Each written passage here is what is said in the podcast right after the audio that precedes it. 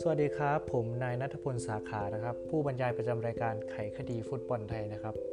กลับมาพบกันอีกครั้งนะครับสำหรับ EP นี้ก็เป็น EP ที่ 9 แล้วนะครับก็สำหรับวันนี้นะครับจะเป็นเรื่องราวของสโมสรชัยนาทฮอร์นบิลนะครับกับตอนที่มีชื่อว่าชัยนาทฮอร์นบิลนักผจญภัยระหว่างไทยลีก1และไทยลีก2นะครับต้องบอกเลยว่าชัยนาทฮอร์นบิลเนี่ยเป็นทีมที่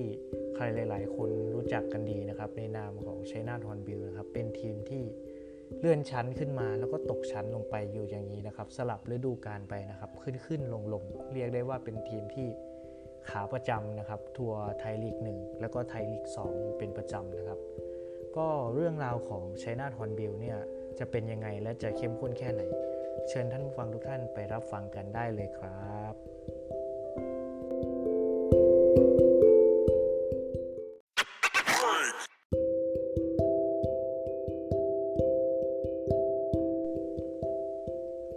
ถ้าหากเราเนี่ยจะพูดถึงสโมสรชัยนาทฮอร์นบิลเนี่ยเราก็รู้กันดีนะครับว่าเขาก็คือขาประจำนะครับที่ขึ้นมาไทยลีก1ลีกสูงสุดของประเทศไทยบางฤดูกาลเขาก็ตกลงไปเล่นในไทยลีก2ครับสำหรับวันนี้เรื่องราวเนี่ยจะเป็นยังไงนะครับเราก็ไปเข้าเรื่องกันเลยนะครับต้องย้อนกลับไปนะครับในยุคไทยลีกนะครับโดยดิวิชั่น2ในตอนนั้นนะครับสโมสรฟุตบอลจังหวัดชัยนาทนะครับได้ก่อตั้งขึ้นเมื่อปีพ.ศ. 2552นะครับโดยการลงทำการแข่งขันนะครับในลีกระดับภูมิภาคดิวิชั่น2ครับในฤดูกาล2552ในโซนของภาคเหนือนะครับโดยใช้ผู้เล่นจากจังหวัดนะครับโดยมีผู้เล่นอย่างยศกนกปีฮิรันนะครับปานเป็นผู้ฝึกสอนของทีมนะครับโดยในปีนั้นสโมสรนะครับจบอันดับที่3ของตารางนะครับโดยผู้ทำประตูสุดท้ายได้แก่ซามูเอลโก้นะครับอาเบานะครับเป็นกองหน้าชาวไอวอรี่โคสต์นะครับด้วยการทำประตูถึง15ประตูนะครับในฤดูกาลถัดมานะครับในลีกภูมิภาคโซนภาคเหนือนะครับได้มีการเพิ่มสโมสรเนี่ยเข้ามาแข่งขันเป็น16สโมสรนะครับแต่ยังใช้ยศกนกฮิรันปานนะครับเป็นผู้ฝึกสอนเช่นเดิมนะครับแต่ว่าก็ได้ผู้เล่นเนี่ยระดับไทยลีกเนี่ยหลายคนนะครับเข้ามาในสู่ทีมนะครับเช่นชัยวุฒิวัฒนะนะครับประเวศหอเจริญนะครับทวัฒน์ยอดปรางเป็นต้นนะครับซึ่งก็มีผลต่อการแข่งขันและก็มีผลต่อสโมสรนะครับโดยผลงานของสโมสรเนี่ยสามารถคว้าตำแหน่งรองชนะเลิศในโซนภาคเหนือด้วยผลงานชนะ22เสมอ5แพ้3เสีย54นะครับแล้วก็เก็บไปได้71คะแนนนะครับและสามารถคว้ารองชนะเลิศในสาย B นะครับในรอบแชมเปี้ยนลีกนะครับโดยมีสิทธิ์เลื่อนชั้นขึ้นสู่ดิวิชั่น1โดยอัตโนมัติได้สำเร็จนะครับ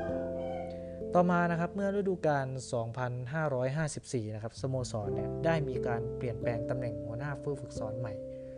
โดยให้ยศกนกฮิรันปานเนี่ยเป็นประธานเทคนิคนะครับแล้วก็แต่งตั้งอิสระศรีทะโลนะครับเป็นหัวหน้าโค้ชผู้ฝึกสอนคนใหม่พร้อมกับผู้เล่นระดับไทยลีกอีกหลายคนนะครับยกตัวอย่างเช่นณรงค์ชัยวรหิบาลนะครับหรือภูวดลสุวรรณชาตินะครับขับฟ้าบุญมาตุลไมเคิลเบิร์นนะครับแล้วก็สุทธินันท์นนทรีนะครับแล้วก็สมเจตสันบุตรรัชพลนาวันโนผู้เล่นพวกนี้ต่างก็เป็นผู้เล่นระดับตัวท็อปของไทยลีกณตอนนั้นนะครับโดยในปีนั้นเนี่ยสโมสรเนี่ยได้ทำผลงานได้ในลีกเนี่ยได้อย่างดีเยี่ยมนะครับโดยจบด้วยตำแหน่งรองชนะเลิศนะครับแล้วก็ได้สิทธิ์เลื่อนชั้นสู่ลีกสูงสุดไทยพรีเมียร์ลีกได้สำเร็จนะครับและก็นักฟุตบอลของสโมสรอย่างภูวดลสุวรรณชาติเนี่ยยิงประตูไปถึง21ประตูนะครับเป็นผู้เล่นที่เรียกได้ว่าทำประตูสูงสุดของฤดูกาลนั้นนะครับร่วมกับอดิศักดิ์ศรีกำปังนะครับของสโมสรปตท.ระยองนะครับในยุคของไทยลีกเนี่ยสโมสรเนี่ยก็ได้เข้าร่วมการแข่งขันไทยลีกครั้งแรกในฤดูกาล2555นะครับโดยปีนั้นสโมสรเนี่ยจบอันดับ14ของตารางนะครับโดยภูวดลสุวรรณชาติเนี่ยเป็นผู้ทำประตูสูงสุดของสโมสรในฤดูกาลนั้นที่ทำการแข่งขันไทยลีกนะครับด้วยจำนวนประตูถึง14ประตูนะครับโดยสโมสรเนี่ยได้ทำการแข่งขันไทยลีกจนถึงฤดูกาล2559นะครับ สมาคมกีฬาฟุตบอลแห่งประเทศไทยในราชานุปถัมภ์นะครับก็ได้มีการยุติการแข่งขันลีกทั้งหมดนะครับ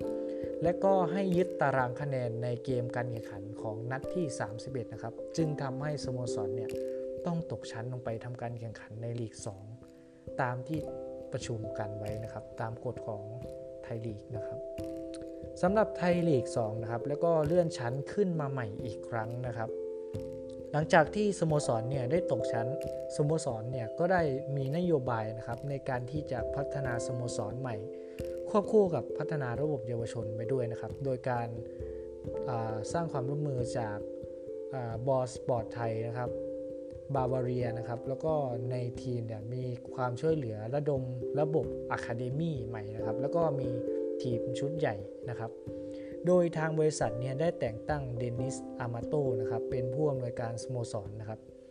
ต่อมาในเดือนเมษายนนะครับสโมสรเนี่ยได้แยกทางกับ Beyond Cream นะครับหัวหน้าผู้ฝึกสอนคนก่อนแล้วก็แต่งตั้งเดนิสนะครับให้เป็นหัวหน้าผู้ฝึกสอนชั่วคราวนะครับโดยเขาเองเนี่ยก็เป็นส่วนหนึ่งที่ช่วยให้สโมสรเนี่ยเลื่อนชั้นสู่ไทยลีกอีกครั้งนะครับแล้วก็คว้าตำแหน่งชนะเลิศในปี2560นะครับบทสรุปของ China Thorn Build นะครับถึงแม้ว่าจะเป็นทีมขาประจำที่ทัวร์ระหว่างไทยลีก1และก็ไทยลีก2อยู่เป็นประจำนะครับแต่ว่าถ้าว่าศักยภาพของทีมนะครับและความมุ่งมั่นของทีมเนี่ยทำให้สโมสรอื่นๆเนี่ยได้เห็นว่าพวกเขาเนี่ยมีความทะเยอทะยานมีความมุ่งมั่นสู่จุดสูงสุดของตัวเองนะครับแล้วก็แสดงให้ทีมของพวกเขาเนี่ยได้เห็นว่ามีศักยภาพแล้วก็มีความดีมากพอที่จะเล่นลีกที่ดีที่สุดในประเทศไทยนะครับและทำให้ทีมอื่นๆเนี่ยได้รู้ว่าไม่สามารถประมาททีมของพวกเขาได้เหมือนกันนะครับและนี่ก็คือ China Thorn Build ครับสำหรับวันนี้ผมก็มีเรื่องราวดีๆของสโมสร China Thorn Build เนี่ยมาเล่าให้ท่านผู้ฟังทุกท่านเนี่ยไว้แต่เพียงเท่านี้ครับแล้วก็ใน EP หน้าเนี่ยจะเป็นสโมสรไหนในไทยลีกนะครับต้องรอติดตามชมกันได้เลยครับสำหรับวันนี้ผมนายณัฐวรรณสาขาผู้บรรยายประจำรายการไขคดีฟุตบอลไทยนะครับก็ขอขอบคุณทุกท่านนะครับที่เข้ามาฟังเรื่องราวดีๆจากการบรรยายของผมสำหรับวันนี้ผมก็ขอขอบคุณและก็สวัสดีครับ